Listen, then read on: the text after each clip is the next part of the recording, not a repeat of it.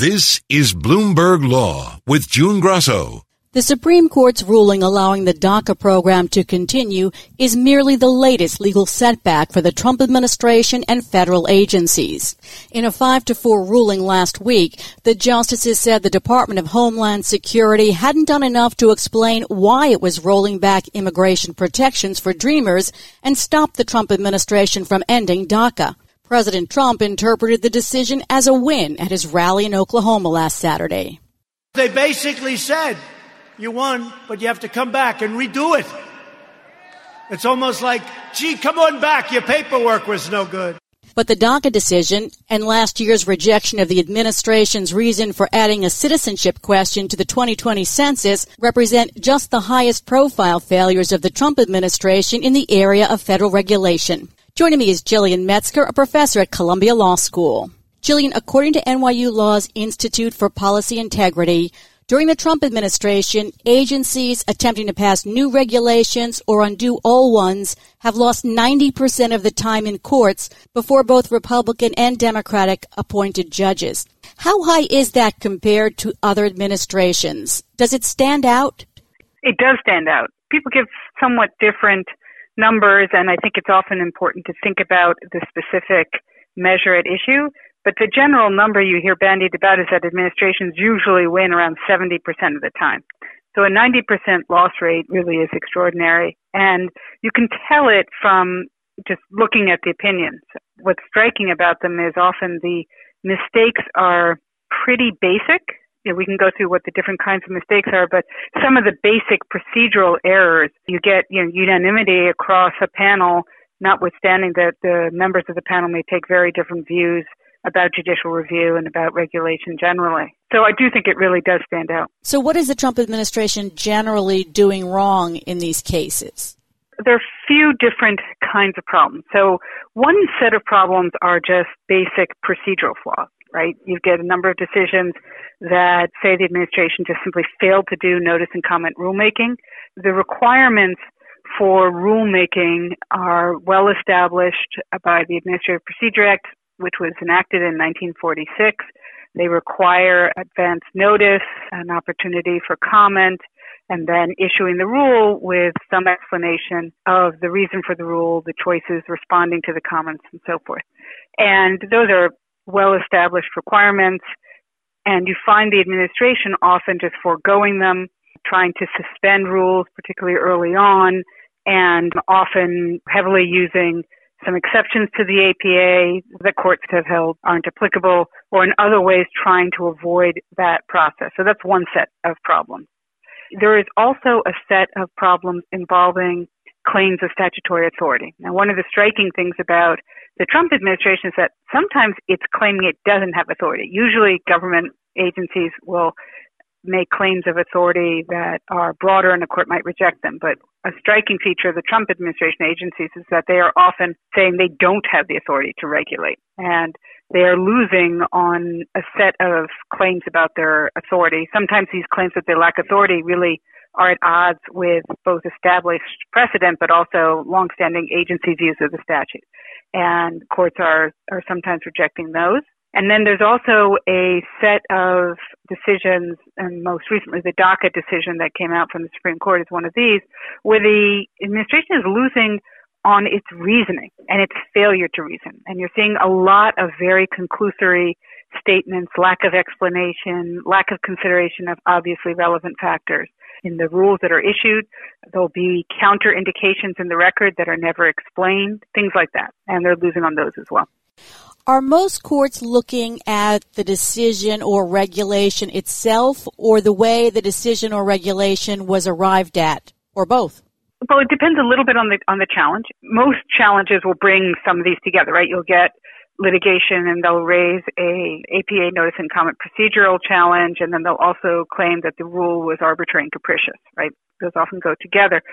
Frequently agencies, and this is the reasoning part, when courts assess a challenge to an agency's reasoning, they can often examine that and find that the agency was acting unreasonably without having to go that deeply into the record. There's an obvious alternative in the record and the agency never considered it. So the leading case on when an agency decision is arbitrary and capricious is this famous State Farm decision going back to the 1980s involving the passive seatbelt airbag regulation. And there, the Reagan administration had overturned an existing requirement that was either a passive seatbelt or an airbag on the grounds that they concluded people wouldn't use the passive seatbelt.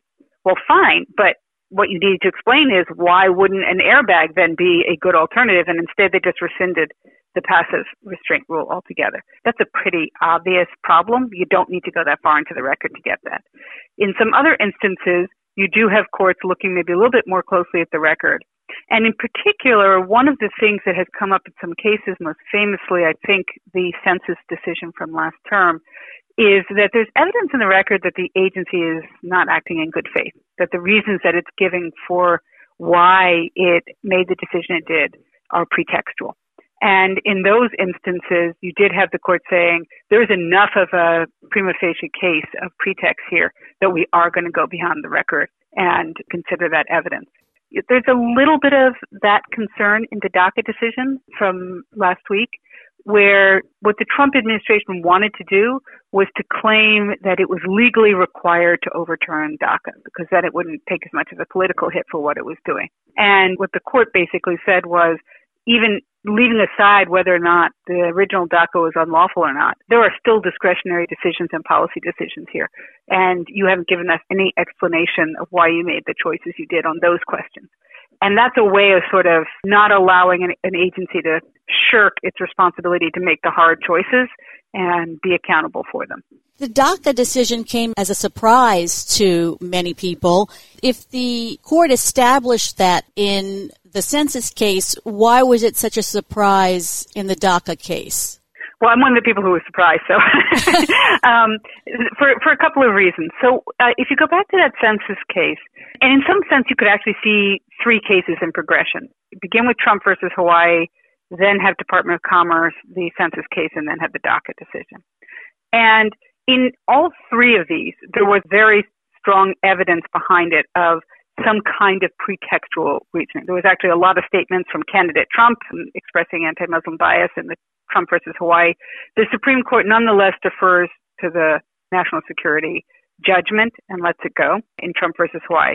Then you have Department of Commerce, where there's very strong evidence that this is actually adding the citizenship question to the census is actually part of an effort to restrict voting and to serve Republican electoral interests.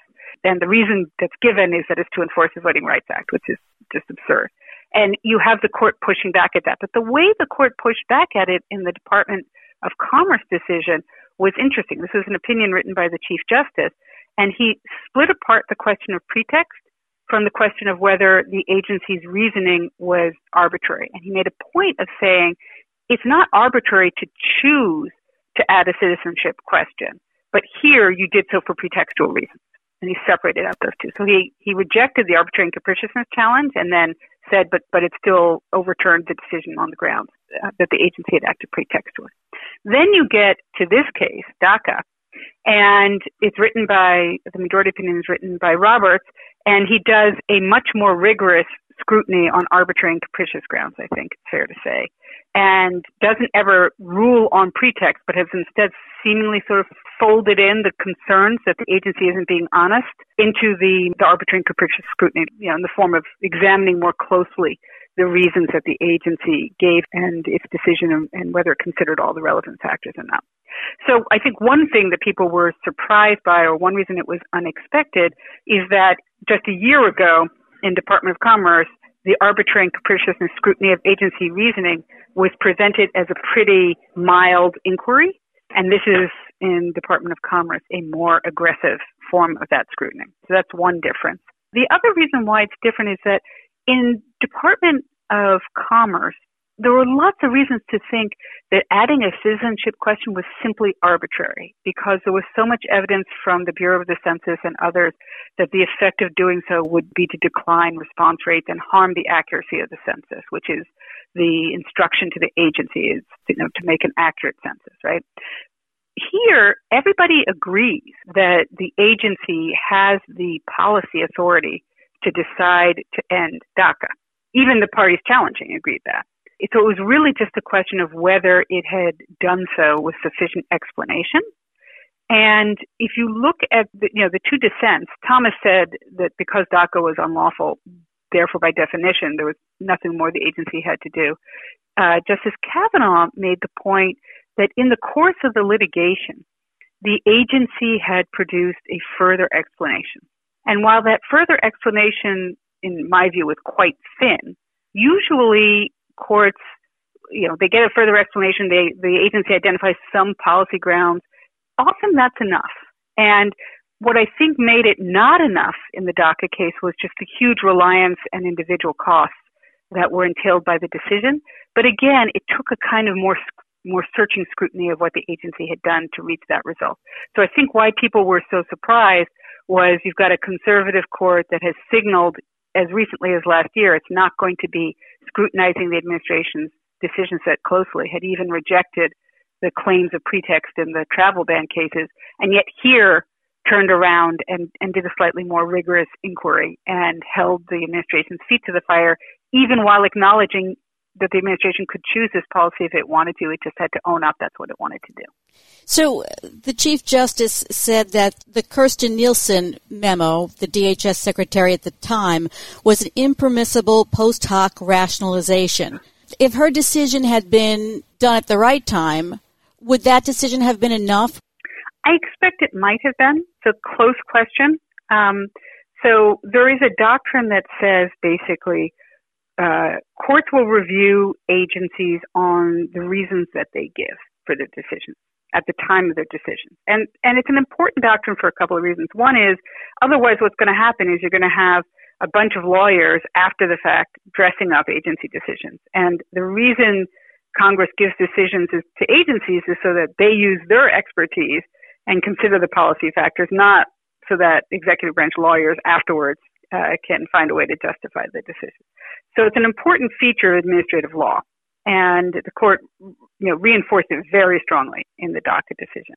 What I find more puzzling is usually if if if an agency doesn't adequately explain its decision, the what what a court will do is it will remand. Sometimes it will remand without vacating the decision for further explanation.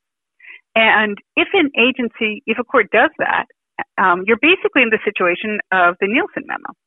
And then the Nielsen memo gives the further explanation, and the court should review that and decide whether or not it's adequate. So if the court considered that that explanation could have been adequate had it just been issued at, at the outset, it seems harder to reverse the agency now because at, in the end of the day, they did issue that explanation and um, should have done it initially, yes, but it was there. So I find it harder if the court thinks that that what Nielsen did alone would be adequate to justify its decision to um, to rule as it did and hold that the agency's action was um, unreasonable. And that would have would mean that even if the agency had issued the Nielsen memo at the get-go, that it needed to consider more the reliance interests involved than Nielsen did in the memo. But I think it's a I think it's a close question, and there's some aspects of the majority decision that suggest it would have considered the Nielsen decision, uh, memo if it had been issued at the outset, and that was the decision to be adequate. President Trump tweeted, "The administration will be submitting enhanced papers shortly in order to properly fulfill the Supreme Court's ruling and request." Now, if it's submitted shortly, will that again be a problem because not enough is being done, or is it possible to get the explanations in order in short order? Yeah, you know, I think that's um, if I were the executive branch lawyer involved, I would make sure to dot my I's and cross my T's and take a little bit more time. I think the Supreme Court is making it pretty clear it wants these concerns about the remedy and the form to be thoroughly considered. I think it's an interesting question about whether or not the court is signaling that it thinks this should be done through more formal procedures than happened before, whether or not these are issues where there should be opportunity for comment and notice of what the agency is considering so that the agency has a more informed base to respond to. Um, so I, I think if you just try and rush a slightly fuller policy explanation and you don't really give some serious consideration to the factors that the Supreme Court identified, that's asking for further reversal. The Justice Department and all these different administrative agencies do have career attorneys, you know, staff attorneys there. Don't they know what should be done? You know, what the rules of the road are? I think they do. I mean, so part of if you if you one takes a step back and you try and understand why has the Trump administration done so poorly in court, I think a contributing factor is the administration's lack of respect and, and fundamentally distrust of the career bureaucracy. I'm sure that they are getting advice from those career lawyers saying, this isn't going to fly. You need to build, build up the record. You need to deal with this evidence. And I don't think those voices are getting heard or respected. And so this is what results from that. I think you see in particular the Department of Justice has been making several moves that honestly are, are pretty extraordinary. And um, you see a number of career lawyers at the Department of Justice taking themselves off of briefs and cases that, that they have been working on, signaling that they do not approve of the moves that the administration is making. I think that that general distrust of the bureaucracy claims that it's a deep state out uh, to get the Trump administration has really uh, under, undercut the administration's ability to succeed in court. Thanks so much for being on the Bloomberg Law Show, Gillian. That's Gillian Metzger, a professor at Columbia Law School. And that's it for this edition of Bloomberg Law. Remember, you can always get the latest legal news on our Bloomberg Law podcast. I'm June Grasso. Thanks so much for listening. And remember to tune to the Bloomberg Law Show every weeknight at 10 p.m. Eastern, right here on Bloomberg Radio.